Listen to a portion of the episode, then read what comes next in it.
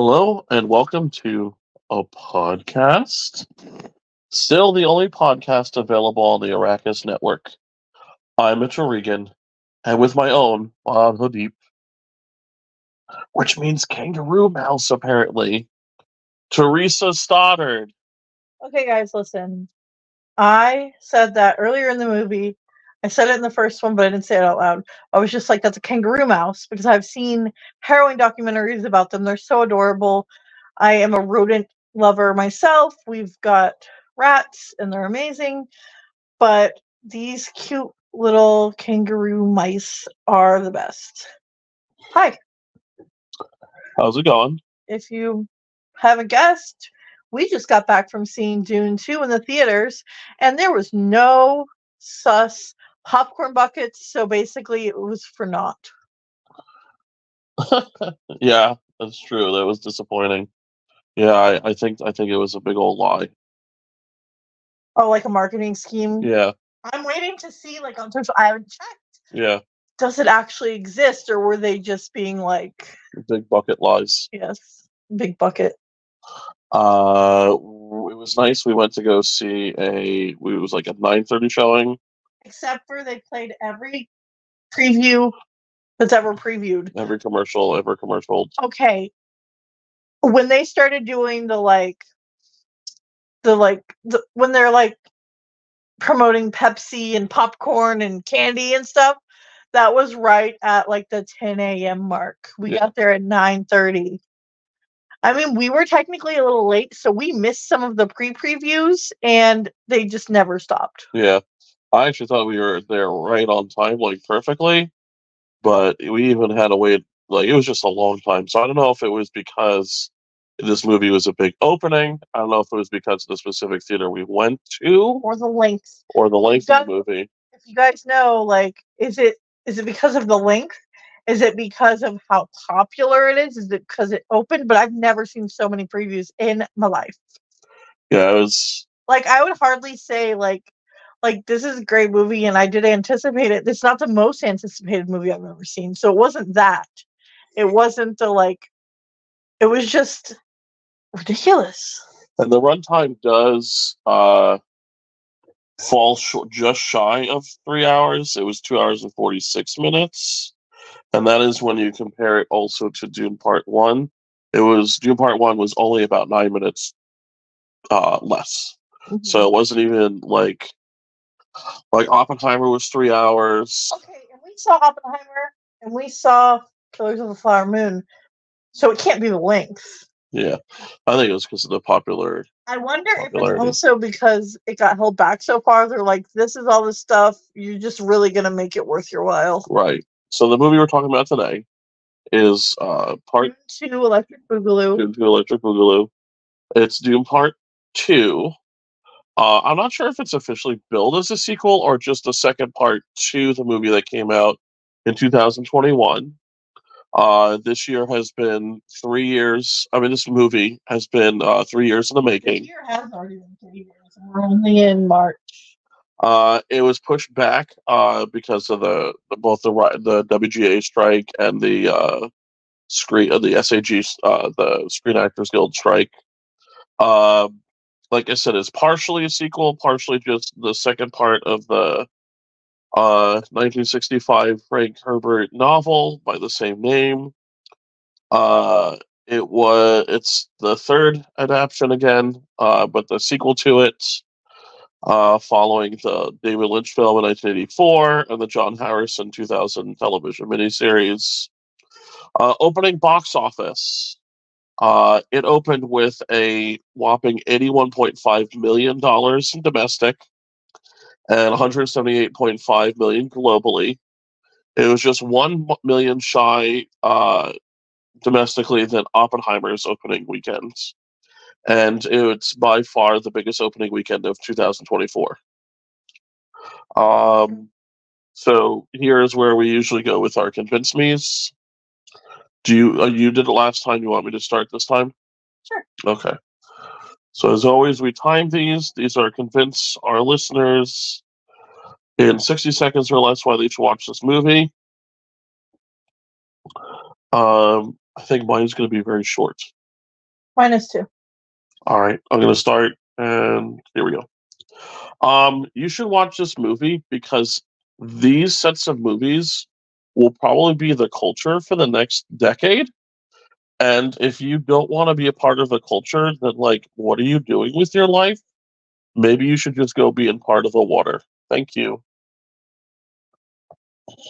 Which is a reference to the in the movie. Yeah, that was 18 seconds. All right, you want me to time you? Yes. Okay, and whenever you're ready. Sorry. Whenever you're ready. Whenever you speak your first words, I'll time it. Did you see Dune 1? Fucking watch Dune 2. Time. Five seconds. This isn't for the people. We're not going to. Why are you listening to this if you haven't seen Dune 1? What are you doing? That'd be wild. What are you doing? That'd be- What are you doing? What are you you doing? Oh, I think we're doing too much, honestly. Uh, so yeah. Um, obviously, it's impossible not to get into spoiler territory at all. But I want to talk a little bit about. Uh, let's see if we can do a little bit of a non-spoiler discussion. But again, I think Dune. I know was just on Netflix. I think They took it off on February 29th, Right, that was that doesn't even exist anyway. So, fuck. That's tough news for uh, all the leap year enthusiasts. Um, but yeah, you you need to do that if you have not seen it and you have no way of seeing it, and you just want a refresher pod. We also have we released it yet? I actually just released it. So we're gonna do a double whammy today. You're gonna get Dune one and then Dune two. So yeah, it's like a part one and part two of a podcast. a podcast. Uh, it is also still available on Max, It's called not the That- podcast. that episode. If you want to look for it, is called it's it's episode twenty nine or twenty eight. I don't know, one of those two. I just did. I think it's twenty eight, Okay. and it was called Dune Fears the Podcast Killer. We can thank Mitchell for that. I wanted it to be. Hold on, pull up your texts. Oh Uh, yeah, Dune so part- many. Dune episode one, um, Sand Wars. I think so. Yes, episode one, Sand Wars. What was my second one? Uh, well, the second one was going to be Revenge of the Sandworms and Popcorn Buckets, or Revenge of the Sandworm Popcorn Buckets. Yes. Okay. Um, so we're going to try to have a non-spoiler discussion, but again, if you have not seen, This is the second installment. You're getting spoilers. if you have not seen, but we're not going. to spoil Dune one. Yes, Dune One is spoiled. Then we're going to talk very briefly Yeah. about Here you go. Dune One is spoiled. Everyone dies.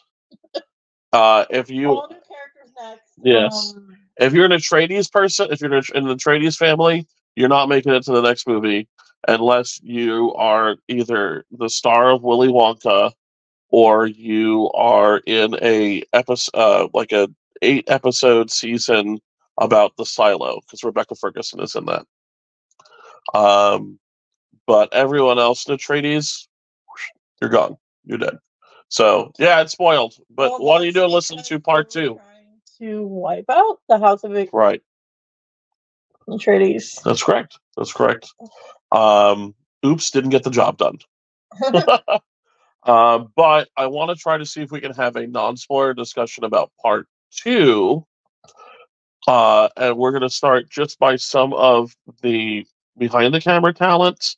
Not much has changed. So if you listen to part one, we get a little bit more in depth.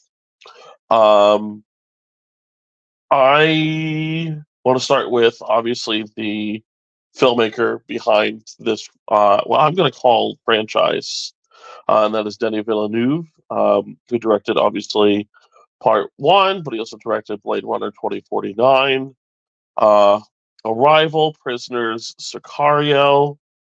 Uh, he also wrote it with Jon Spaihts. Obviously, they took a lot of stuff also from the Uh, novel. I mean, they, the story is from the novel. I don't. I, we have not read the novel as of yet. Uh, if we wind up doing a uh, like a, I guess, review of the book w- at one point, uh, we will probably talk about the book and movie similarities and differences. But as far as I know, everything that's in the book is in the movie. Well, yeah, because you have to set it up. That's why the first Dune was mostly setting it up, but in a Right. good way. Like it And could have gone so badly. Like It's a big novel. yeah, Um, and it is one of the very first works of science fiction, along with The Foundation by uh, Asimov. Oh, I know how to do it. Just a quick aside. I know you're talking about who's doing what, and we're um. It's very Lord of the Rings. This one, Yeah, Without- talk about that later. I know, but Yeah. without spoilers, Yeah. very Lord of the Rings vibes. Yeah. Well, because it, it's a little bit more fantastical than your like your general science fiction. Um, But it was also like they get in depth about how they get water. This one, they really glossed over it in the last one, and it was sickening. well, we didn't have as much time with the Yeah. Fremen in the first one. And it starts off right where they left off, like immediately where they left off. So that's good. Hopefully they do that with this this next one. Uh, and all of that stuff that we're talking about was also written by Jon Spaihts, who wrote for Doctor Strange, Passenger, Prometheus, Darkest Hours, and Dune Part One. Uh, absent for this one was Eric Roth. He didn't stay for this one. Uh, Hans Zimmer comes again from the Oscar-winning uh, score from the first one, uh, with a, I would say, equally as prolific film composition. Um, I'd say the music though, like they even brought it up another level because Really? we were used to some of the like themes and motifs that they did, but this one they got to add so much because we learned so much more. We traveled so many more places. well, we had definitely had different, like newer themes were brought up, and I feel like the the more we were with the Fremen, there were more like And I love the use of the thumper in a lot of the Yeah. themes.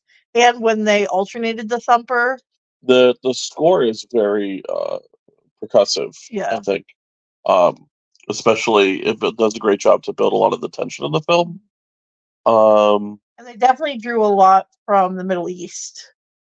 Yeah, they very mysterious. A lot of harmonic minor intonations and stuff, and uh, even like uh, Which the musicality is so cool. Like yeah, it is is really awesome. Um, they brought back cinematographer Greig Fraser, worked on Rogue One, uh, obviously Dune Part One, The Batman. Uh, again, uh, they brought back uh, film editor Joe Walker, who won for editing, costume design.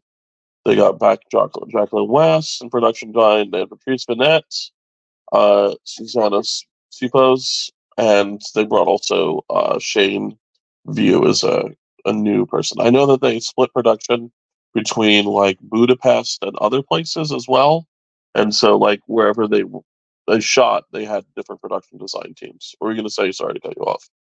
No, I was just gonna be like, it's Zsuzsanna because you struggled last podcast Oh. with it, and I was just like, it's just extra letters, but it's a really cool way to spell it. It was a really cool way to spell it.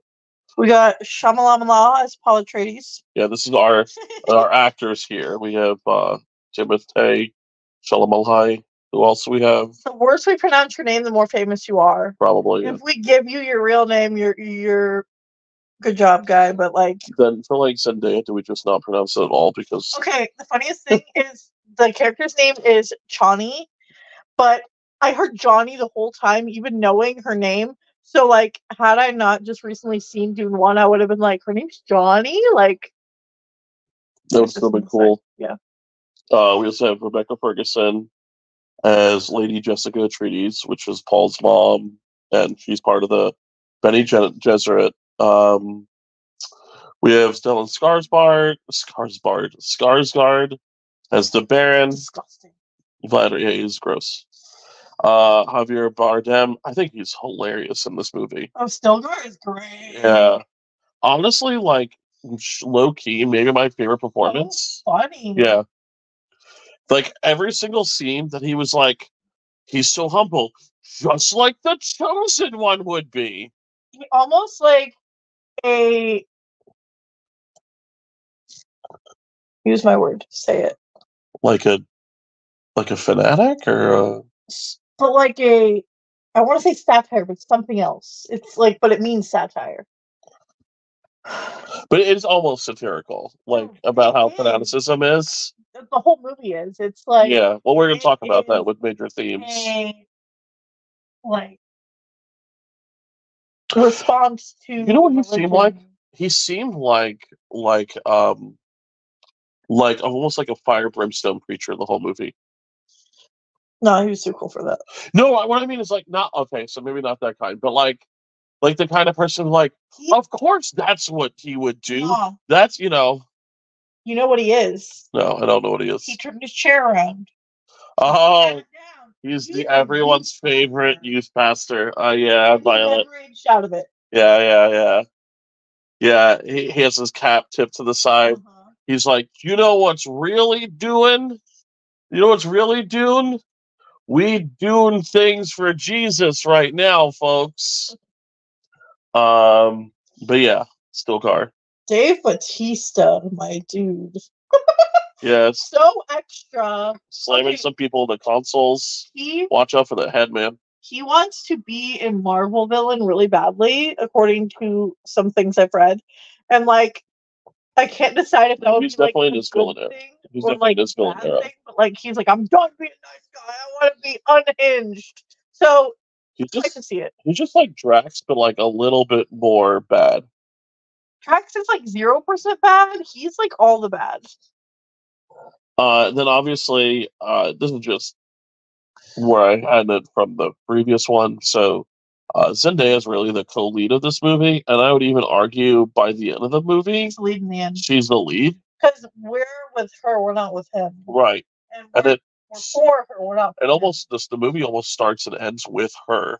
because he started very genuine and then got very white savory. Yeah, well, we're gonna talk more about that. Listen, you can't keep my mouth. I know, I know, I know, I know, I know. Uh, we also have Charlotte Rampling back as the Reverend Mother Mohiam. She did play. Didn't she play the therapist on Dexter in the later season? Yes, I think she did. Yes. Yeah, yeah, yeah. That's where you know her from. Uh, here's some new faces that we have. We have Austin Butler, who I'm going to refer to many times as just Elvis. He's got Mad Matt Smith vibes. Yeah, very much so. Uh, he plays the Baron's really weird nephew. Baron. Not Baron. Uh, that kiss was sus. Like, Okay, but you just- couldn't tell if it was like a side mouth kiss or if they were just like. oh no, it was "Whoa, whoa." full on. Like, no, the Baron gave him a side mouth kiss, and he was like, "I could do one better. I'm just going to straight up make out with you, Uncle." Well, so speaking of Matt Smith, Game of Thrones. You just one follow, and follow in the footsteps. so Star Wars was like, mm, incest. Okay, we got you. Yeah, he plays. I think his name is Feyd. Fade Routha. Feyd, Feyd. like badass. Yeah, but spelled cool. We have Florence Pugh, um, who is taking the uh, I'm in every single movie, along with someone else that we might mention later. Oh my gosh, I kept being like, I got confused because I was like, I know Florence Pugh is in it. This doesn't look like. Uh, uh. But she plays uh, the Emperor's daughter, the Princess Irulan, I think her name is Irulan. Let's talk about the Emperor. Christopher Walken.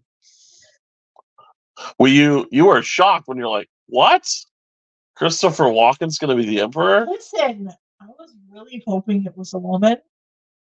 But when I Oh. saw was because like we haven't seen the Emperor the whole time. Right. and like they're very like woman forward in this. Um, unlike Are a lot they? of yeah. You think so?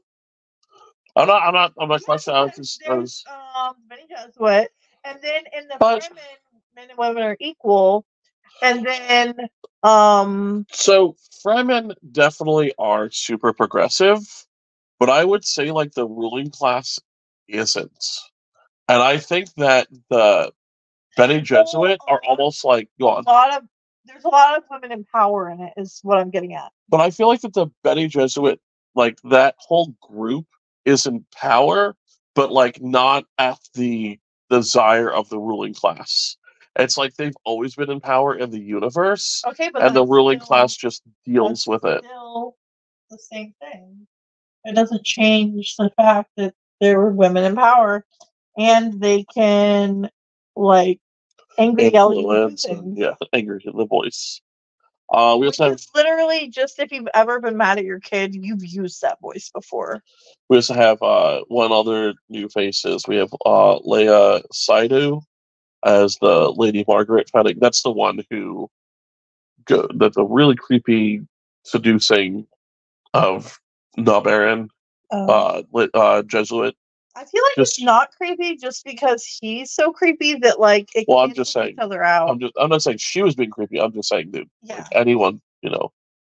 Um, and then if you wanna, if you have not seen the movie, uh, and you just want to avoid just a little bit of spoiler, I would fast forward like maybe 30 seconds because I just want to mention two other people who are in here. Both of them that you can just look at the cast list and find, but I just want to be very conscious of people who, you know, are oh my god, how dare you do spoilers? But here you go. There's two other people that are in it. Three, two, one. Uh, Josh Brolin comes back as Gurney Halleck, which was was cool. I Mhm. I think I was spoiled on it because I think I looked up the cast list beforehand, and then who I wasn't spoiled on, and I was shocked was that Anya Taylor-Joy is going to be the future, which makes me wonder if the next one she is there. That's why I was she was in that's why I was making a joke. Like, but it makes me wonder um, if the plan is the next Dune movie goes like years in the future so that she's a large part of it. mhm. All right. Um, so if you missed those two, uh, we're going to go into the plot without spoilers, but really quickly, I mean, I'm just going to warn you. Uh, um, it's hard to talk about this movie really without spoiling large parts of it. So let's just start with um, the movie starts. Uh, first off, we're introduced to the Emperor and uh, the princess. Matter of fact, it's told through journals, journal entries, right at the beginning. They're calling them comments. Yeah, yeah, yeah. Um, but for the most part, it just fo- follows uh, Paul Atreides as he gets more and more immersed within the Fremen culture. Uh, he becomes, uh, oh, what are they called? Frey Raymond? Fremen, who are the the warrior people of the Fremen. Uh, he's given a Fremen name, uh, which is Usul, means strong, and he is the Muad'Dib, which is known as the Ch- chosen one, which also is what they call the kangaroo mouse. Um, so Paul uniting with Chani and the Fremen and Sandworms, who they call the Shai-Hulud, uh, go on a warpath of revenge against the conspirators. So, like the Harkonnen and the Emperor, who destroyed his family, uh, and he winds up having to choose. Like the whole movie revolves around facing to choose between the love of his life, the fate of the known universe, um, and trying to prevent terrible futures that he uh, can foresee because he has the the vision that's part of his training, uh, and being part of the Bene Gesserit, even though he's a man. Meanwhile, the Bene Gesserit on their end are trying to form an alliance with the Harkonnen uh, because they're worried about the Fremen rebelling on uh, uh, Arrakis. Uh, so they were introduced to uh, Elvis, Austin Butler's character, who's the na-Baron, and um, the, the yeah, Feyd, Mr. Feyd, uh, who is like just the worst, um, and creepy, and just is a psychopath. Uh, but the Bene Gesserit think that they can control him because they don't think that they can control whatever is going on with the Fremen. Um, where they, I don't think that they know Paul is Alive. alive still. Well, to be fair, Paul isn't alive. That's, I mean, yeah, if you want to get all like deep He- into the He dune died when he died. Jarvis. What the fuck? when he When killed Jarvis. Jar- Jamis. Jamis. Yeah. No. Yes. It's not Jarvis. Jarvis. when he killed Jamis, he was no longer Paul. The boy was, was killed the- and the man was born. Because of Havaya, or whatever they called. I can only remember if I'm reading it. It's- Yeah, This is like some good stuff. Like yeah. The chosen one. every time you say He becomes the- it, like, Oh, really? Have I ever been to Benihana's? No, but Uh, and then while this is happening, um, uh, Lady Jessica is spreading the prophecy in throughout the rest of the. it's not Lady Jessica anymore. Oh yeah, she becomes the She drinks the lifeblood and becomes the Reverend Mother. the High Reverend Mother. Yeah, she takes over the High Reverend Mother on Arrakis. Um, she drinks what is called then they were like, "Oh shit, she's pregnant." Like, we, my bad. But the baby was like, "Yeah, this is nothing." And, and they talked to the baby. oh yeah, that's an odd thing that they do. Thought was kind of cool.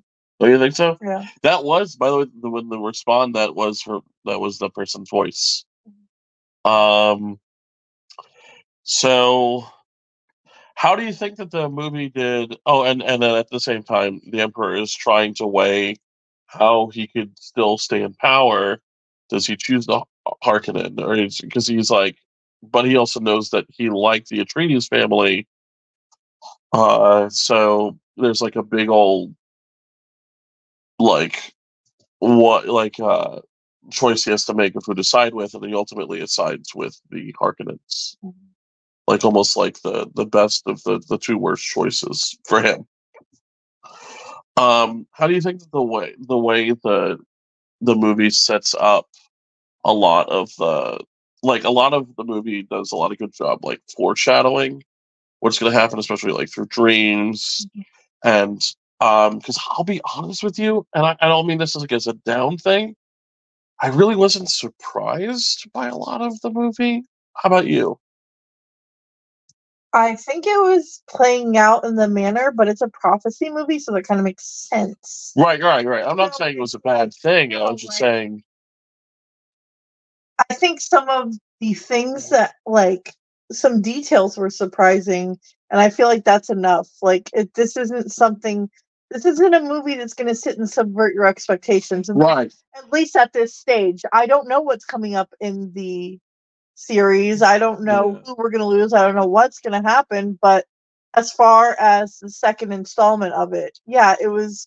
It- it was getting him from north to south, and that's what is i mean that's literally what the story almost was too yeah the first um like he's pushing the domino in place for everything else like Yeah. What'd you think about when? Uh, how how did you feel about learning more about the Fremen's culture? I like that because like everybody else sucks on that planet. Like Oh, you mean like the the uh, the, The Sun Arcanine and the, and the- yeah yeah the the the armor the uh the army for the yeah. the emperor and stuff. Centaurs. Um, what do you think about the way they did the the water from the dead bodies? so gross. I hated it Yeah. so gross So whenever someone died, they would take all of the moisture from the body that they possibly could, so they could use it to recycle in their suits. It wasn't meant for drinking. no some is meant for drinking No. yes not they um they could have but they said they had too many chemicals to drink they could only use it for coolant That's what I meant. Yeah, I meant that they're cool for the sake. Now, when a Fremen dies, though, they get put in the lake they have a lake in a like a like a Fremen city, Okay, which is go ahead. If you're really, really thirsty, you're looking at that lake. Are you like, It's forbidden though. okay, but what if they don't catch you? It's very if forbidden. you knew they weren't going to catch you, would you drink it? You know how thirsty you are. Imagine the Uh. thirstiest you've ever been in your life. I don't know. Right now, I feel like I'm just getting, you know, drink down like, um, So I think- Here, drink of the water. Just to let you know, that is a bunch of fallen. uh Ha. Fremen. Nope. Harkonnen. Oh. So there's chemicals in it. Oh well, there's probably chemicals in our regular water. Oh yeah. Um, so I really can't think of anything else to get into that doesn't involve massive spoilers, and I really Okay. wouldn't spend them out. Yeah. I really can you think of anything else that the movie does set up? Now I want to get on to some sandworm action. So Okay. Well, there is sandworm action beforehand too. I think the scene when uh, you know, Paul becomes so. That's a spoiler. You think it's a spoiler? Do you want to start there? So spoilers from here on out. Again, what are you doing listening to podcasts if you have not watched this movie? Oh, maybe some people like spoilers. Well, for people who like spoilers, they start now. Okay, I was gonna say I feel like if everyone would know that he could ride the sandworm, but I It was in the previews, man. oh was it? Okay, I didn't watch the previews. Um, but yeah, he. But there was all the like, is he gonna do it? Right, right, right. Well, in their culture, in the Fremen's culture, it's so cool that I get to talk about like a proper, like a film that develops an entire like culture. Well, film did not develop the culture. The Frank Herbert developed the culture. Okay, okay, They said, "Here's the culture." right, right, right. that. That's true. fair, No, no, no, no, no, no. You're right. You're right. That's very true. That's very true. So it's so cool that this culture though exists um where they're very anti-outsider. Like it's very much like outsider versus people born within the group, which is understanding of the history of their whole people. Um, and then you have the people who are convinced. So we're gonna go ahead. The Fremen are the indigenous people of Arrakis. Correct. So they do um, act like many indigenous sects of people, and historically, it's never good when outsiders come.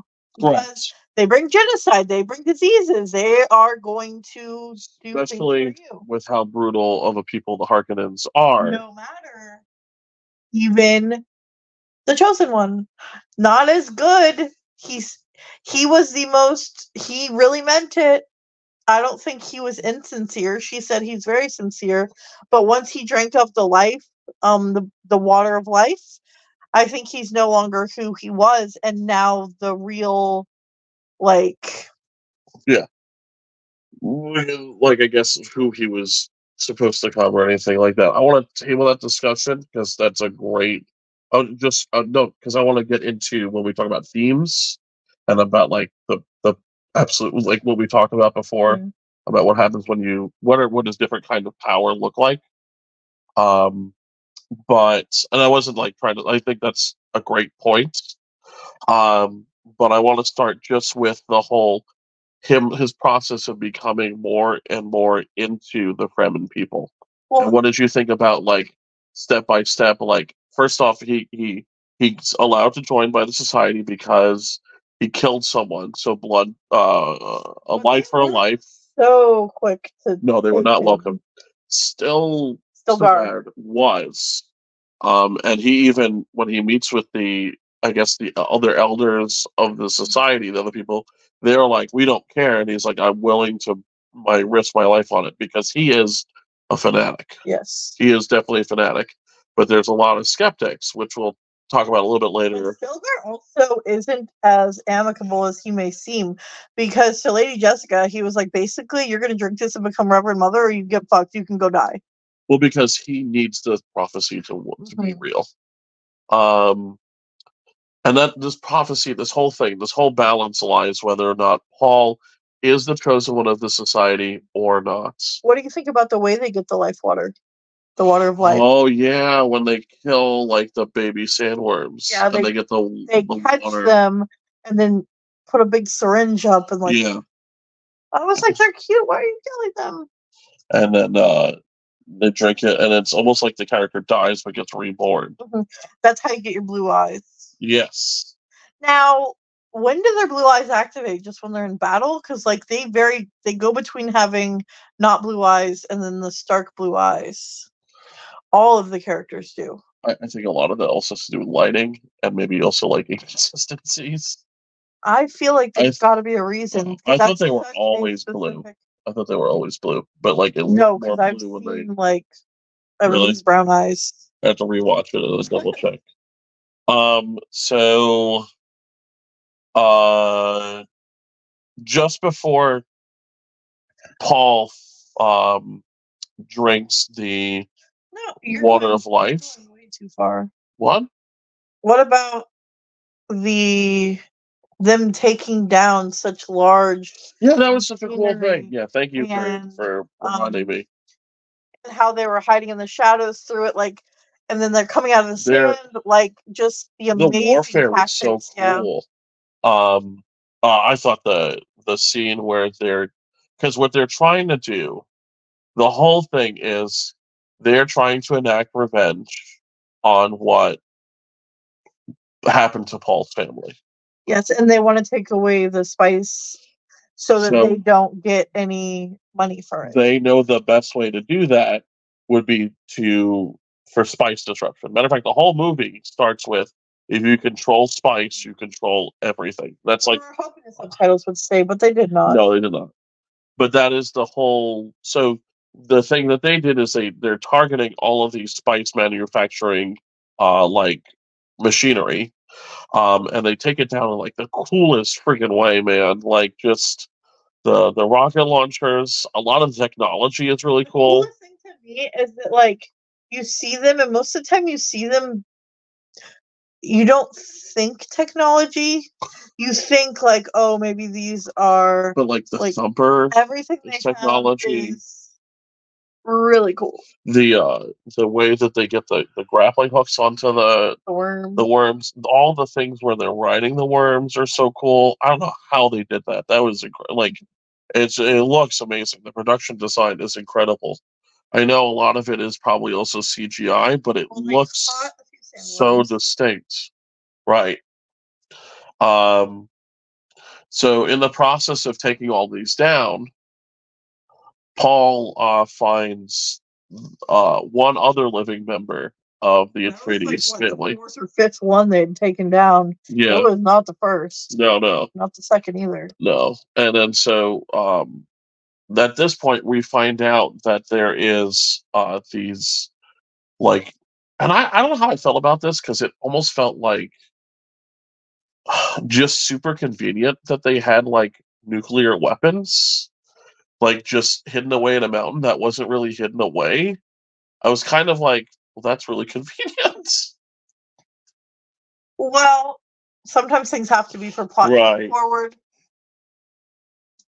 What I did like though is it didn't heavily lean on it. It was more of like uh, it almost served as a distraction.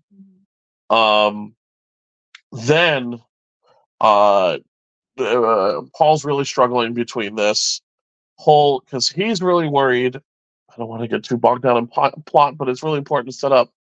He's terrified that if he goes, so there's a, a faction separation between the Fremen and Arrakis. There's the North, who are a little bit more skeptical, who are very um, wary of Paul and Lady Jessica. They're really uh, anti outsider. And then you have the South, who are separated by like these sandstorms that cover the separation between the, the northern and the southern parts of Arrakis. And uh, those people are fanatical. And he knows, Paul knows that if he goes down south, they are going to see him as this Jesus like figure. And they will go to a holy war just for him. He's taking a nice drive down to the Bible Belt. Right. But he he doesn't want to. Like he's struggling because he's like, I don't want to, I don't want to. Well, once uh the Harkonnens led by um na-Baron uh completely destroy all of the North's uh holdings, like all of their like um They killed their birds in their water. Yeah. They have no choice but to retreat south. And then, like, again, something that we're going to explore in our theme section, you know, like the thing he's afraid of doing happens. He goes south. He realizes he, he, he drinks of the water of life. He dies, but he is also brought to life by um, Chani. Chani Reluctantly. because she is the she got voice to do it. she is the um what is Spring. spring of the desert or something, right? Or desert spring. Yeah. And that Tear of the tear- spring. her tear with the water of life brings him back. Uh, But but he bring- sees Doesn't bring him back. right. though. It's not never Paul. It's no longer Paul. It's Before that, we got to see their relationship grow just to Right. tear it apart. yeah. Well, I mean, and then they they fall in love. Um, and Paul really is terrified because he knows that if he goes south, if he does what he's supposed to do, he is that reluctant chosen one, the reluctant leader. Like he doesn't want to do this until he is forced to. He's very reluctant. He's very like Frodo, except for more capable because Frodo's kind of Yeah. like, a whiny, like led by Sam. Wouldn't make it otherwise. Like but he still has the he is very- courage to take the ring. Just like he has the courage to drink the water. You know, but Now, then Lady he no longer got commanded to do it. right. She was like, oh, It was his oh." choice. Um Well, because he talked to not Jarvis, Jamis. yes. He was like basically, Hey dude, I killed, can you please give me some advice? And he was like, Well, once you do that, once you open your mind, you'll see it all. And then uh he has you- visions. But could that have been one of the desert demons wanting to enact the plan of It's like all out global war? It's possible. I mean, and I want to talk, like I said, I, I hate to keep tabling discussions, but I think one of the most important themes in this whole movie is like what, like a very chicken and the egg thing with the prophecy. Yes, because they're sitting there create he doesn't really believe in it, but it's kind of it believes in him. So either way it's happening. It's like an Ouroboros of prophecy. It's like Daisy Jones and the Six didn't exist and then now it exists. So like it goes like Just like that. Yes. like that. No, just like that. no, oh, because you're creating something that didn't exist and now it exists. Right. But it's even more so when we get to the prophecy. Yeah. and I'll, we'll explain why in a minute. Um, so uh, he sees a couple of visions in his future. Uh, one of the things is he sees, um, Following the woman. And Following the woman. Dying. but I think that woman might be his sister. Just a theory, It looked like his mother because they got really close up on her, but his mother could be. but it didn't look like Anya Taylor-Joy. You don't think so? No, Okay. her face is way different. She's got a distinctive face. Well, anyway, so but we do see Anya Taylor-Joy Yeah. as his sister, and we're introduced as a grown-up version of his sister. I was really confused because half the time it seemed like they meant like they were very ambiguous in the front, and I was like, Florence Pugh is this what? I don't. Huh? Uh, we also they also find out through the vision because the vision's allowed to see not only the future but also the past, and we find out that he he finds out that he's actually the grandson of the Baron. Baron because Lady Jessica, his mom, is actually the Baron's daughter, which I was like, the fuck, like that's such a weird twist. Oh, because she didn't know. So she had no idea. I okay. Listen, Yes, listening. the way it sounded, it sounded like he got her pregnant and she didn't know that it was him, and that that the the baby was by him. And I was like, what? But Oh yeah, yeah, yeah. yeah. No, they weren't super clear. I think no, they weren't. I think if I would have had subtitles, it would be much more clear. So Yeah. on rewatch, it'll be much easier. But there was a few lines in the movie I could not understand what was said at all, and I was just like, "Well, I hope that's not important." Um, so after he kind of takes the full title of the chosen one, the Muad'Dib, he is like, "Okay, guys, we got to get the troops together. Let's go." But he refuses to kill Stilgar, and Right. he almost got turned on yes. when he because his mom was like, "Going in too hard. You need to Yeah, yeah, yeah. And he's like, "Bitch, I'm the chosen one. I'm gonna do what I want." seizing his power. Yes. where like he starts not just like like it's it's not that he only like because before he's been really reluctant to uh be a leadership role because the only thing he's saying he's like i'm not the mahdi i'm not the person you think i am i just want to fight alongside you i just want to fight with the Like he had the intention of really wanting to help, but once He sees comes to our next everything. theme, absolute power corrupts absolutely. Right. And that's funny. We we talked in the car afterwards. Um, about when we were going to themes. discuss themes, and I think it's the same part, we both had that thought, but we didn't say it to each Yeah. other. And then I was like, I thought that when he was up on the hill and he was just kind of looking at everything, right and you're like, me too, and I'm like, okay, and then, and then so uh, I'm talking about now specifically. This is when he's addressing all of the the fanatics in the south, and he's getting all of the troops. Mhm. And there's still people reluctant, but this is the first time you really see a resistance. yeah. And then he's like, well, your grandma did this, and you're not Right. this. Like anybody see, else? he's able to see. He's able to, yeah. you know, fully tap into all that power. Yeah, yeah, Omniscient. omniscience, yes, for sure. And then I want to talk about like maybe the best battle sequence I've ever seen in a movie. Like we had we had explosions. Oh, first, before you talk about Okay, that. I want to talk about when we first meet Feyd in the battlefield. Okay, That was so. no, yeah, that was a cool that was a cool part. It's in black and white, but Yes. then um, When we go to the Harkonnens planet, most of their stuff is in black and white. It's Mm-hmm. this really interesting choice that they make, um, like artistically, to depict everything in black. I don't know if it's because of the level of violence. I I think it's because they're all super white, so it just looks really stark. Like it looks cool, and then like with the blood on the tip, but it black, like that was really effective. I feel like. Oh yeah, for sure. Um, and when they went to go check on Feyd, the only thing not in black and white was their little binoculars. Yeah, yeah, yeah. Oh, sure. That was cool. You know, like the the color differences. Mhm. Um, and uh, Oh, and we're full of circles again in this one, which I like. Yeah. Like a lot of the Fremen architecture is circles. yes, definitely like the Probably- production. Probably like based off of their I forgot the cool name for the sandworm.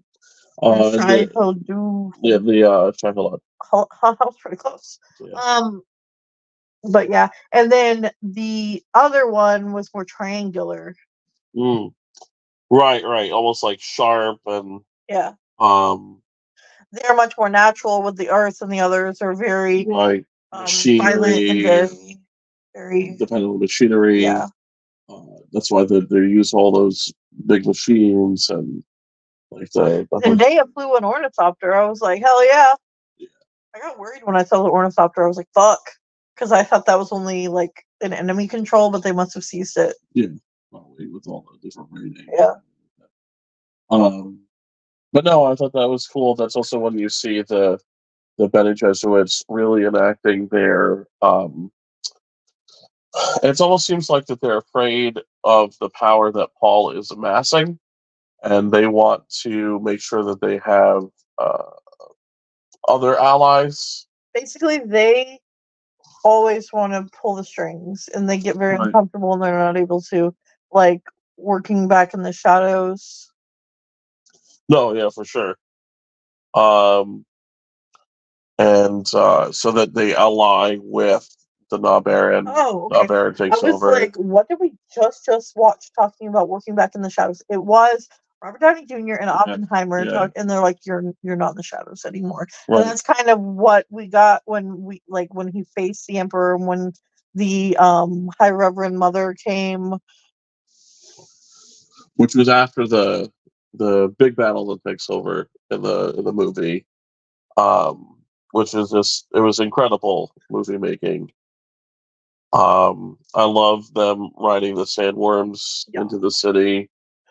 I loved how they just yeah used it as not even just the city, but like how they went from north to south. They had to use the the Right, they had a the only thing that could get through the storm. the Trihela, yeah, the sandworms.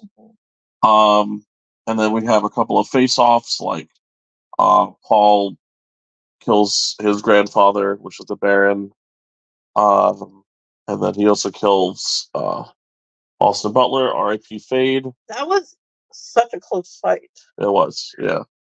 I was like, just just do the voice at him, voice him, just just voice him. uh, they spare the Emperor because he, like he said in the first movie, like he said in the first They part, spare him just because the girl asked. Oh yeah, yeah, yeah. But um he winds up deciding to marry the princess, which definitely pisses Zendaya off. Um she's like and you could tell like She leaves. yeah, she leaves, she's like, I I I- I'm catching the next sandworm to the next town. Uh I'm gonna ride it all the way to the next movie. So um I wonder so I guess uh we can get a little bit into No, Predictions. well, I was to say, um, let's say predictions for the end. Um, but so basically, uh, Paul is in charge of uh, Arrakis. The royal families are pissed off at the emperor, but also they want to control Arrakis. Mhm. Uh, they won't accept Paul's uh, ascendancy to the throne because he essentially becomes the new emperor after marrying the princess. And so it looks like we're set up for a sequel. Well, also he fought the guy and won, so it wouldn't even need the because he used Feyd as his. Stand in. So therefore, the marriage wouldn't have actually been necessary. So he's just kind of being a douche. Because based on their politics, since the guy was the stand-in, you would take their role. You would usurp their throne. I think that he more challenged him on the responsibility for his father's death than him taking over the throne. Okay, but it could be both. It could be, but I think that the political marriage is the thing that gets him the throne. You know that's not going to be a political marriage. But that's that was his plot though. His mm-hmm. plot was to marry into the emperor's family so he can ascend to the throne, so that he can enact his revenge plots against the Harkonnen, which he does. He does everything he was set out to do. Uh, which brings us to our two main themes for this movie, which we'll discuss in Which order. are fuck around and find out. Uh, and that is the the the theme of the prophecy of the chosen one. Mhm. And um, how do you feel about their deployment of this theme? Like, Very good because chosen ones are always a little bit of a douche in the mid midway through. As soon as they actually take their power, they suck. And like honestly, if you got eaten by a sandworm right now, eh, whatever. so I have a question for you. Yeah. Is he the real chosen one? Because if we find out in the first movie, the chosen one is supposed to be His sister. the daughter of Lady Jessica, not the son. Mm-hmm. So is he a fake prophet? But he's doing all the real things, so does it matter? Which that is this is the thing. The, what you said is the best part of the whole movie. Because the whole movie is is this free will or is this destiny? Because the only reason why they think he's the chosen one, do you know do you know the I I don't mean to like put you on the spot here, but his mom planted the seeds. the Bene Gesserit Society for centuries planted the seeds that the Bene Gesserit that was with the Atreides family would have a child that was the chosen one. So, is he the chosen one, or is it just because the fanatics want him to be? Well, he is. He does understand their language, which is how does he do that? Um, is He that studies it. I don't They never showed that. But he does because he studies about their people. Oh yeah, that was funny. He was like, "Hey, your your sandworm walk is not quite how it should." Go. Okay, let me shut the fuck up. Because he very well actually her, and she was like, "Um, bruh." But yeah, no, no, no, no. He he studies their people. But the thing is, like in every one, it doesn't matter who the actual chosen one could be. Once the prophecy starts, it doesn't matter. Which is amazing. That's that's Like God, I do not want to discuss fucking Harry Potter, but very much but a Harry Neville yeah, that's, situation. that's exactly what I was and of. also how Harry gets all fucking bitchy once, like towards the end. right. Like I would say, to have to fulfill this like, fucking, it gives me the ick now. Um, and I read it when I was young, so I didn't really like. fully understand his No, I didn't really be like Cho Chang. That's totally a fine name, oh yeah. or like all of her terrible, terrible shit. that's a whole other podcast. much more like I need to read a bunch of prophecy shit so I can have better examples. Um, but very much it doesn't matter who the prophecy doesn't give a fuck who is the chosen one. If if it works, it works. Well, I could talk about the Wheel of Time and how um Oh yeah, the character Rand no, because there was multiple. Like it was a Yes, the three. It was a three-headed prophecy where they don't know who is the dragon until it Mhm. becomes Rand, but it could have been Mat. It could have been Perrin. we we need okay because you you've what you've I've read it. Yeah.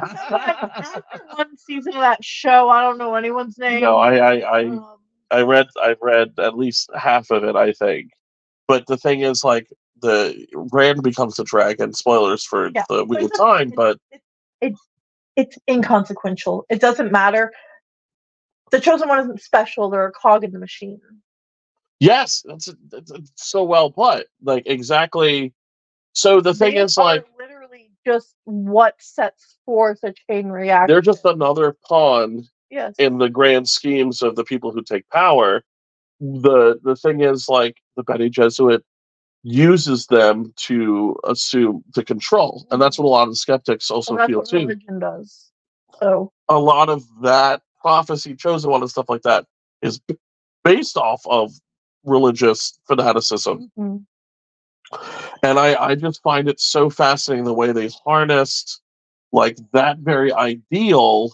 Uh, I think they do such a great job of it. Of is this prophecy like or like is this was this supposed to happen or did it happen because they were told it's supposed to happen this way well, basically, that is the I really do think it's the latter, and I think it's the latter because it's like horoscope. When you read it, you're like, "Oh, I am very intuitive." That's not a specific trait. It's you're reading what you want to read. Um, speak on it so, know? like, no no that's 100% it that's the feeling i get is that um so i mean they could all be but very wrong one, he chose not to. but was would he he ever been- able to Would it have been forced, or would he have been like? What if he didn't take to his mother's teaching? but was he ever going to not what i mean was like what i guess what i'm saying This is like more of a philosophical debate of whether free will exists, and yes yeah it's um I know it's taking away a little bit of the movie, but that's that's really what the movie almost explores, I think free will. Okay, I think free will. And the book, obviously. I think free will does exist, but whatever's going to happen is going to happen. Kind of like in a time lord way, like there's fixed points, Points that in can't time. be done. Right. And were they pre preconceived, or is it just that's how it played out? But that's always how it was going to play out. But it's just so fascinating how because you can take very many different paths to come to the same same destination. point. Yeah. And like, not to get too real on Maine, but like, I felt that kind of recently, where like, if I'm fighting against the pull of things, things don't go well for me. But if I just like go with it, then things happen with much less strife. But and I don't want to get too deep on this, I am the chosen one. but no, no, no. Is that because that is what the destiny is? Or is it because it's convenient to feel like if I'm getting too resistance, it's the wrong path? It's not that. It's that I've tried to veer off certain paths several times and I end up in the same place. Would that So could it just be different. could that just be coincidence and cause and effect? Or could that be because there is a chosen path for you? It could be multiple, and I don't even believe that there's a chosen path, but I do believe that like But there are people, especially religious fanatics, who every single thing that they do in their life, they think it's because God told them to, or because God challenged them, or because God is well, I them think through. there's more people who don't want to take any accountability for their actions, but But um, but it's it's not it's not like those people didn't exist though. Like I know I, I totally understand that there is a logical reasoning for it, just like there's a logical reasoning for for how Paul becomes a he's a natural born leader. was He had all this training. if there was an actual answer to this, then philosophy wouldn't be a thing because nobody has figured it out. No one knows. But it's fun to yeah, explore. like and that's no why one knows. that's why themes like this are That's so popular. Right. the prophecy doesn't matter. It's just a, it's one of the ways to get to where you're going because um like I don't think Star Wars really brought on many like prophecy things. It was more like Well, it's like more it like was it's his destiny. but not like it is written. No, but it was so. This is hard to say, but prequel is very prophecy Yeah. because uh the whole wow we're talking about so many different. This is great. This is Yeah. fantastic. Uh, this is so much fun. Um, but prequel Star Wars is all about prophecy. Uh, think about the fight that Obi Wan and Anakin have at the end of Episode Three. That's the the big one. Like, um, when he goes, "You are not supposed to destroy the Jedi. You're supposed to bring balance to it." Mm-hmm.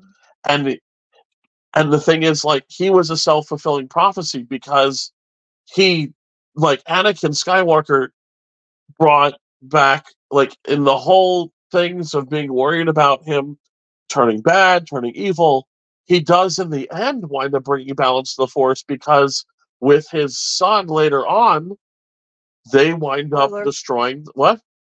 Oh come on. They wind up destroying the Sith. But it's not until all of this horrible stuff he does. And But I honestly, think, I think you hit on it. Self fulfilling prophecy. yes. It doesn't matter who it is. It doesn't matter where it is.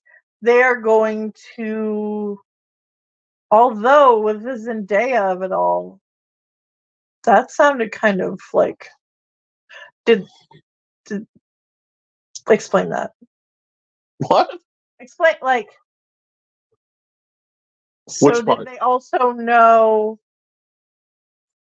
So could it have been anyone's tear? Did it have to be a tear of somebody who loved him? Like, wh- why did that work? It worked because I think I feel like that they just believed it would work. I mean, It could have been. It could have been just he needed water. You know what I mean? And that, Like- that was water.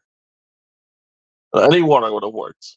Yeah, like, and then the whole time she's been that, like, Yes, so she's that- been the one to be with the one. Yeah. But Again, this is also very didn't- But how Yeah. did she know that? And how did she? Why did she still do it? And like, how did?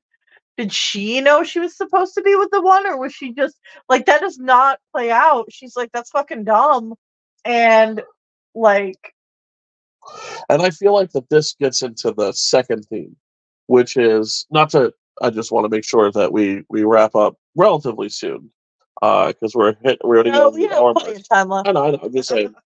But this goes into uh, what Zendaya fears and everyone else is just seduced by, and that is the absolute power corrupting absolutely. And when he becomes the Messiah, uh, in, in in layman's terms, he like becomes this all way too powerful person for for one being, and it, Well, it scares Zendaya. It's and- because nobody will stand up to him, and if nobody stands up to somebody, then they can do whatever they want. And the thing that's crazy is, uh, and I think one of the things that, like, this is going a little bit into prediction, but I think what was going to wind up happening, and I could just read books and find out what really happens, is I would not surprise if I would not be surprised if, like, in the end, this is him becoming Anakin Skywalker. Well, he's very much like he went real dark real fast. Like Yes. he's had power for two minutes and he's like, kill everyone. Right. I want to. I want. He doesn't want to bring peace anymore. He didn't want the he didn't want the holy war, and now he does. He brought upon his own, which is again back to self fulfilling prophecy. But what's absolutely- what's that? No, you were like, tell us the propos over. Oh, But back to the self. I've Yeah. decided. I know. Back to the self what fulfilling. words? Yeah, yeah, whatever works. Back to the self fulfilling prophecy. But I think a lot of the self fulfilling prophecy exists because of the power he amasses. Because he gets that desert power But also, because the people believe in him.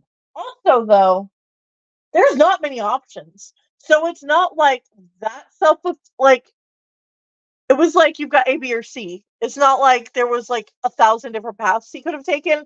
It's a very finite options staying on Arrakis, being with the Fremen.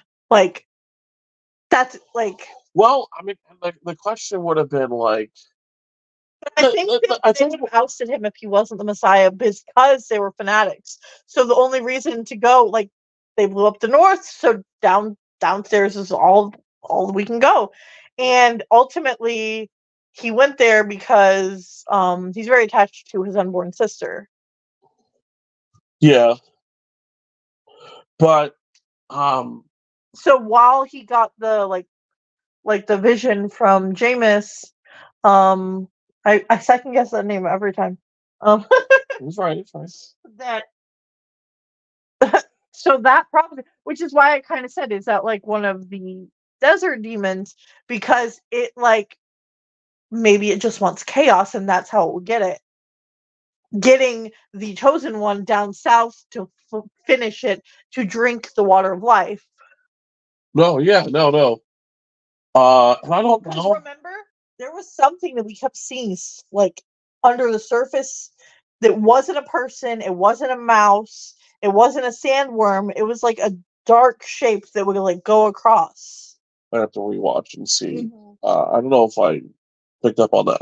And a lot of this we're talking about is a conversation that Stilgar has with and there would be no Wonka. conversation if they weren't going to use it right so that leads me to believe that that might have been before he rides his first sandworm, yes which is, in my opinion, the first time he ever.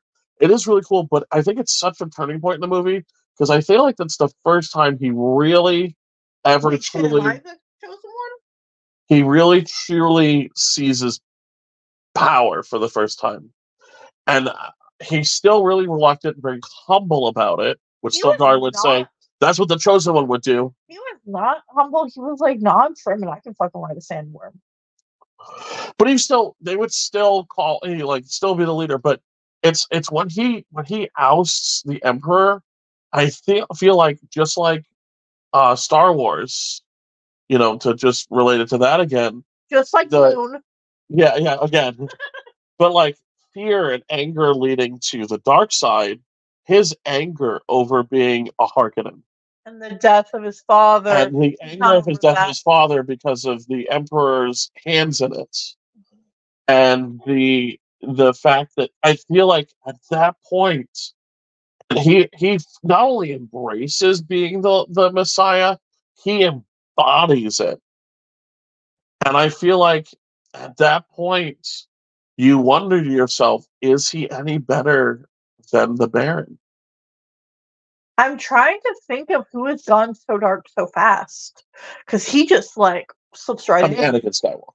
He didn't go that fast though. He killed the children of the temple. Not the moment.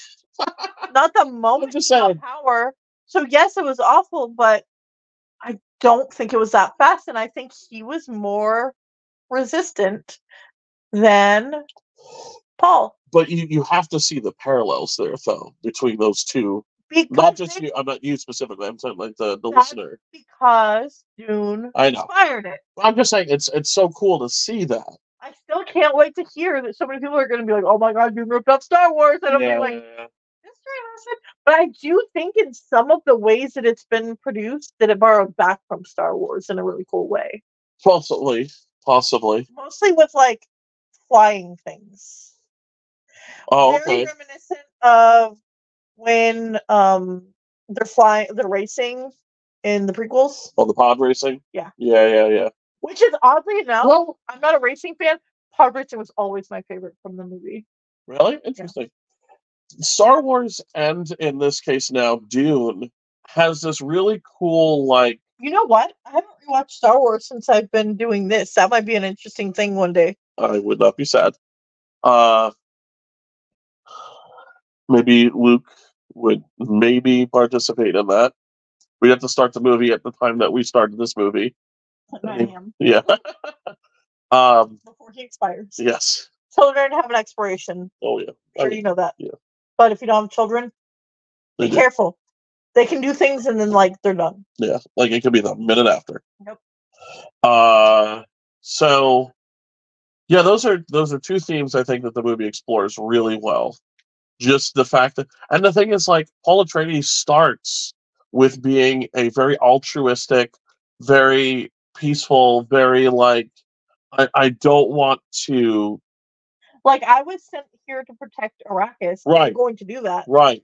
And then he meets Zendaya and was like, I'm really gonna do that. Yeah, because you're, you. you're Zendaya, man. And then he takes for granted that that he can do both. And you can't do both. You cannot be He- the power and be with the people. You Right. can't do both. That is a hundred percent yes. Speak to that. Like that's obviously. That's it. He he wants to he wants to be Earlier in the movie she kind of foreshadowed that. She's like, You're from a castle and I'm from here. and, And we don't have says different she also says you're not going to change because you'll always be Paul, but he's afraid of change and then self fulfilling self fulfilling prophecy. He completely changes because he took on the the power. the life, Right. the, the water of life, which is gorgeous and like the way the the you couldn't tell the visos- the viscosity of the um. how That's do a you good say word. it? Yeah, viscosity. Okay, um, I read. I don't say things. Um, You're doing great. I have a few of those that are really bad. Um, but just the way like it looks so velvety and like thick and like I wonder what it tastes like. What do you think it tastes like? Do you think it's very bitter? Do you think it tastes good? Because like they, like it's like from like a like a really cool beast. Like is it a delicacy? Like what's going on here? nasty. But they didn't like act like it was bad. Uh, probably it's best. All right. They um, only had one sip. I want to. Yeah, people can. What if he drank it all, You'd be dead, dead. ate and left no crumbs, as as the youth say? That's the use. All right. Uh, I think that that really wraps. I want to wrap it up with just a couple of thoughts. One specifically that I wanted to discuss. Well, actually, discuss maybe three things. Um, Maybe ten things. yeah. Uh, what did you think of all the battle sequences? Okay, I'm not a battle person, but they were really cool and very much reminded me of Lord of the Rings in the best That's of ways. what I wanted to get into. You and I were discussing this, and I'm actually the one that brought it up, not you. you were yes, you were. I'm like, it But was, I, I was thinking the same thing. was very much like yeah, Two Towers. Yeah. the second movie in Lord of the Rings. First one sets up what the quest is. The only difference between Lord of the Rings, I mean, this is more fantasy versus sci-fi. Lord of the Rings is fucking gorgeous and not in sand, so it does have I that mean, going for Dune it. is also gorgeous too. It's just its own way. I don't like sand.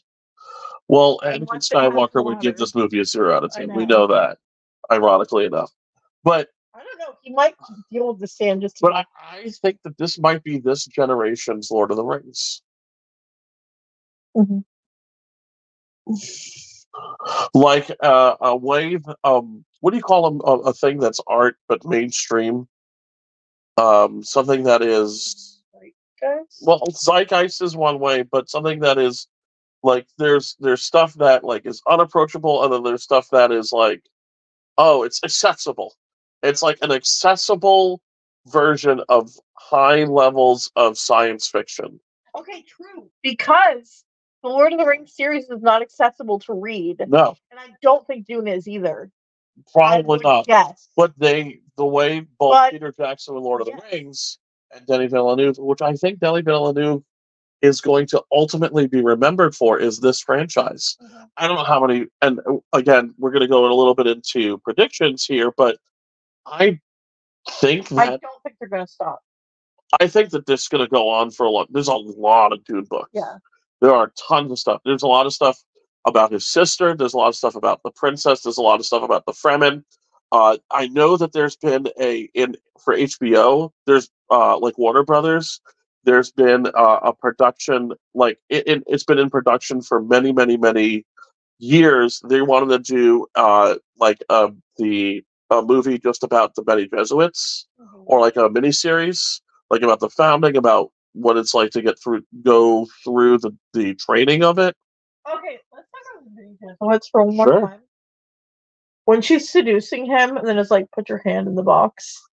Yeah, which one. That was amazing. That was really funny. Those are good comments. But like, but she had it like positioned there too. So Right. like, Oh yeah. Well, and then they they made a daughter very was funny, quickly. So yeah. it's, Yeah. she put something. He put something else in the box. Let's just say a dick in a box. Her box. What if he put his dick in that box because he said they said he liked pain? He does. She's like, "What the fuck are you doing? You're not supposed to do that." And he's like, "Pain." He's like, what? Just keep it there, man. It's just Yeah, fun. it's fine. Um, but uh, I did like the parallelism. Sorry, I, we didn't bring this up, but when Paul tells the high priestess silence after she does it to him and his mother, and he's just She's like, "Oh, just happened." yeah, yeah, And then she's like, "Oh, hi, lady. Um, what's it called again? The Reverend Mother." Reverend Mother, Because she was like, "Hi, Reverend Mother." Because like now they're the same level. right? If not, now she She's is above she's her. because she's the mother chosen one. Um, but no, I, I really feel like uh this movie. I thought it would be a more not that it wasn't a complete. I feel like Dune Part One was definitely a complete uh, story. It was about the beginning of Paul Atreides to becoming like the boy of Paul Atreides becoming the man of Paul Atreides, I feel and I like feel like he went from man to like monster. yeah. I mean, yes, yeah. Essentially, by the the end whole- of it, No, he craves the war that he foresaw that will cause yeah, you- you're right. billions of deaths. I believe they were saying Yeah, billions of You're right. deaths is like that, that's very right. bad. Like right. just because he's pretty doesn't mean he's just like Yeah. He's a baddie. Yeah. Uh, he's definitely in uh, his villain era. Um, so, uh, I we also talked a little bit about the Fremen technology. I just wanted to make sure to mention it. I love the exploding mines, like that that, that they released. Like, um, I also loved all the stuff that they used with sand. Like, I love the scenes where like they didn't know what was happening, and then like they'd be taken out, and like just like these like shadows just like coming and Oh, taking people the- out. when the um, kangaroo mouse was like playing with the thing leading out of the sand, I wonder if that was Paul because he is the kangaroo mouse. Oh yeah, that would have been cool. And he is one of the people in there. the kangaroo mouse. They are very like good. Yeah. Um, so a little bit of predictions line. Um, do you think there's definitely going to be a third? There's no way they don't make a third. This movie makes tons of stuff movies. I don't know how long that Denis Villeneuve is going to be signed on to do this, but they could do tons of. Uh, they could do prequel stuff. They could do side sequels. They could do. I mean, it's a whole world that he's created. That Frank Herbert Herbert has created back in 1965 with this uh, wonderful series. Um, or a question. I I want I'm Do you think that Zendaya is going to go back and rebuild the North? And I think it's going to be a very like segmented like. Well, I don't think there's going to be my question- with both of them in it. My question is gonna be- rift. What do we think happens with Zendaya? Um, Because I think what winds up happening, she's like, I'm gonna do Euphoria. Bye. I, I think that in my predict again, I have not read the books. I- might have different ones after it, and I might like I might say, oh, like, hey, I was real right on that. I was real wrong about this. But I think that Paul winds up. I feel like that there's going to be an eventual rift between him and his mother. It's already. You can see the The starting of it. yeah the because she wants she has been like you need to do that she's very much like the nagging mother and he's gonna be like i am the excuse the fuck out of me bitch That's I mean that's that's I mean that's just how most children see their mothers. Just saying. and he's gonna be like i'm the chosen one Right. You can't tell me what to do. i think at least once he's gonna do the voice at her yeah. Has she if has she already done it? not for her But I think she's gonna see that there's a, a an issue there and that I feel like the I feel also there's going to be a time jump between this movie and the next movie. This movie starts right after the way the Yeah. first movie ended. But I, I have a feeling that the next one there's gonna be some sort of time jump even from the beginning of the movie or in the middle of the third movie. Because I feel like there's gonna be a way they want to have the sister grown up. I Yeah. feel like they want to have Anya Taylor-Joy play the sister like she was cast in this. Um, I feel that uh, I definitely think that they could make it happen. Um, and I feel like that that whatever Paul's reign is going to be, it's not going to be a happy one.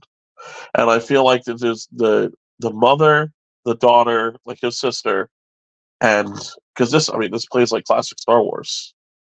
Mhm. You know what I mean? And and Zendaya are going to try to get whatever rebel alliance to go against him because he has become corrupt. Again, it's also a really powerful thing. Like like you said, the society is very female forward. I think at the end of it, he is going to come back, but it's going to be for a moment, like right before he dies.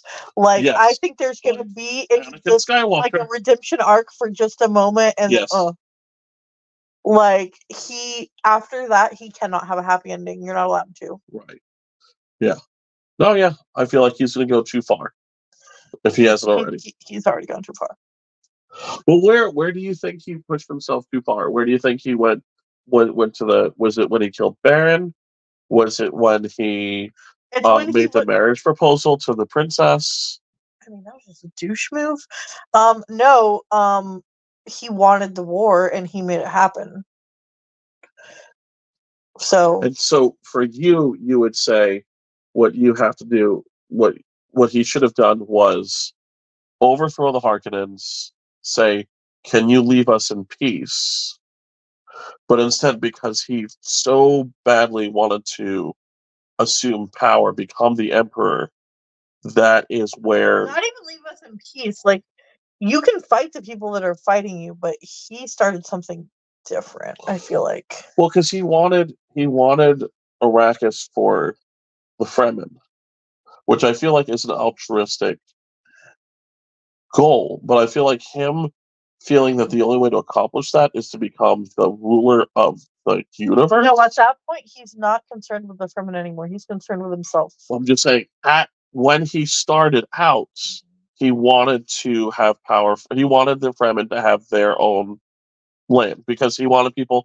He, I feel like the altruistic thing is he wanted spice production to stop. I feel like Zendaya's gonna like lay all the shit out of this shit, He wanted, sp- yeah, like General Organa. yeah, yeah. Oh, yeah. definitely.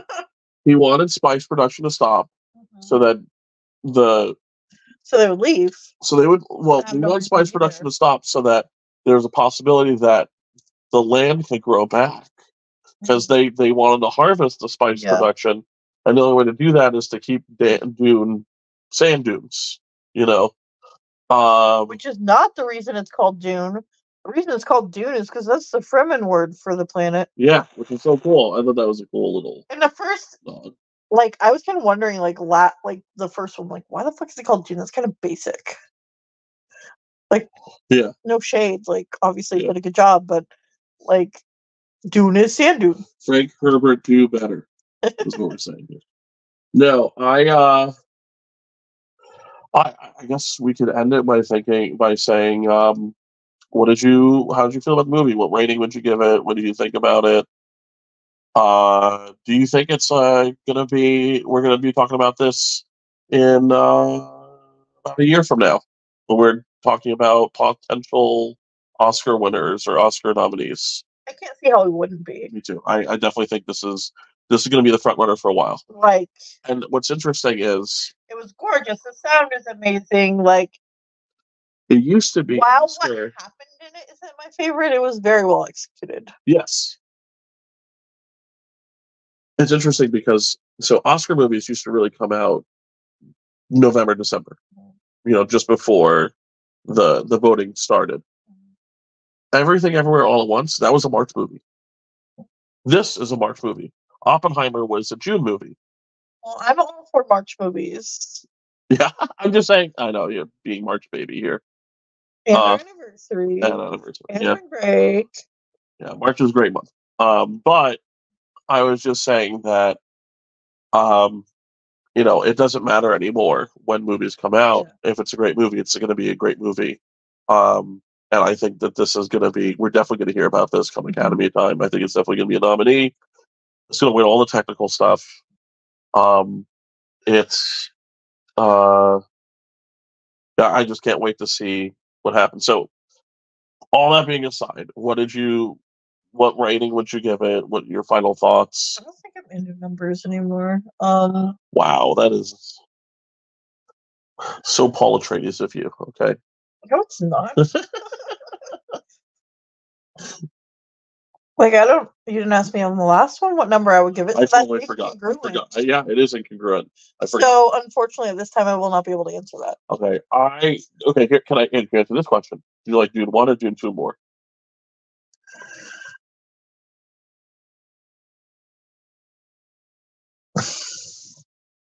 Or do you think you have to give it a rewatch to to make that determination? Didn't you? Okay. I think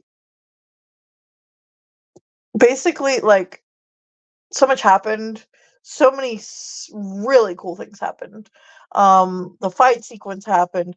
The sandworm riding by everyone, like everyone's riding sandworms. Like you get sandworm, you get a sandworm. Right. Um, seeing how it's made, like that gave us the information, and this showed us what things are and we got to travel more of Arrakis and we got to meet new characters and so I would have to say Dune 2, but it would be nothing without Dune 1. So, Yeah, yeah, yeah. I mean, so in saying a series like this, it's very hard to do like to pick favorites, but I but- think that it would be this one. I feel like you're gonna pick the first one and like you would be so very wrong. I think this is maybe the most boycotted movie ever. Yeah. Um, which I'm assuming you've definitely picked up on. Yeah. Uh, I think this is the most epic movie, like as far as like scale, this is the most epic movie to come out since Return of the King. yeah.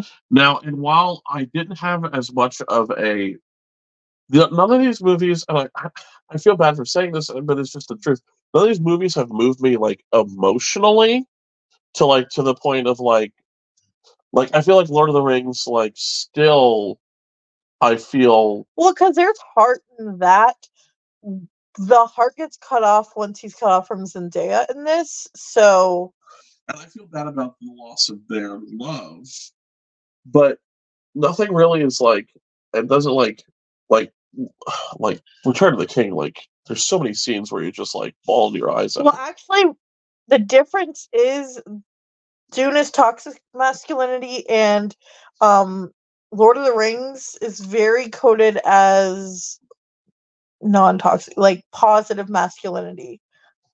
Okay, and I guess Star Wars isn't a movie that also really like pushes my emotions. It's just like No, it's just cool. there. Like, Yeah. But I, I would say again, I would say that this movie was the most epic movie I've seen since like Return of the King, as Well, far as like broad spectrum and yeah, scale. very and I think it even improves upon like what like what you can do in a battle. Yes. Cause they had like end scene battle, like end like these were like end game battles. Yes, but But but- Three of them going on simultaneously. right. And um and the filmmaking is incredible and it just keeps on going up the acting is great the writing is i mean you know uh classic uh if i were to put a rating system i would probably give this like a 9 out of 10 like that high up what gets above that? like it has to be like a really special transformative movie that like return of the king is a 10 out of 10 Okay. uh for me personally dark knight is a 10 out of 10 because i feel like it's transformed the superhero genre Hmm. i feel like two movies came out the year dark knight came out dark knight and iron man. Well, I think that this is gonna transform and what you could do with science fiction. this generation i think because it's going to introduce it to them. yeah it's possible. And it will also bring up the more people will go back and read that now. So that is kind of a really cool thing oh, like Oh, yeah. bringing back the Oh, for sure. But i think it's hard to care about the Bene Gesserit and he's half Bene Gesserit like they're cool but like they're so harsh and cold right. that like an emotional reaction is kind of hard to have and the fremen are so like badass that they're not showing that vulnerable side of themselves so you don't get to know it. They're very stoic about and like you said it's very coded toxic masculinity mm-hmm. and you know it's not about getting but with with lord of the rings those men are touchy they love each other they are I mean, good dudes like Thomas for logging. I uh, I think this concludes our discussion on Dune Part Two. Unless you have anything else to say, no okay. I think uh, it was. Uh, I had a lot of fun. Yeah.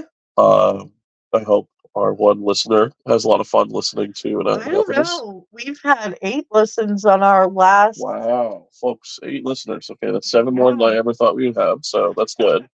But uh, you know, hopefully we've been podcasting too long because we've got to knock at the door All right.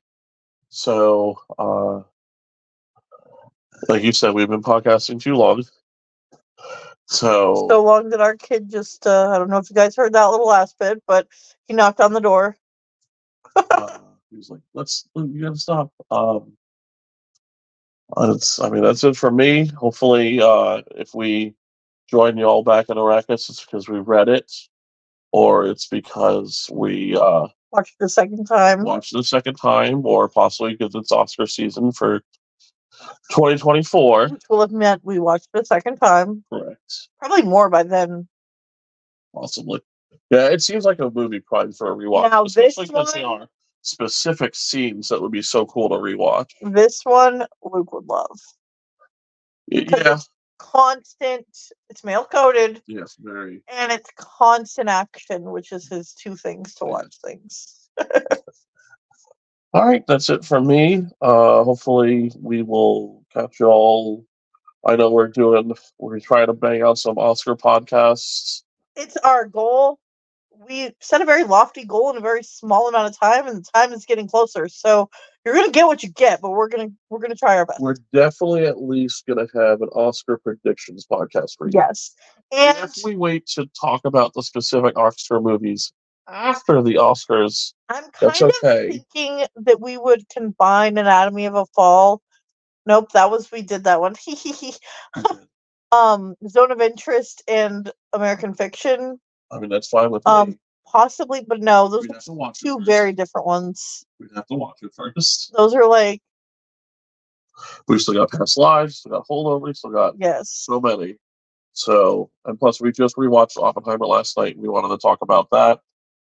If we get a chance, Killers of the Flower Moon as well. But uh we'll definitely be doing an Oscar predictions. all I can give Oscars all the time. I'll give you that. Like we were definitely Yes. doing one. I'd love to see if we can release it by Friday at the latest.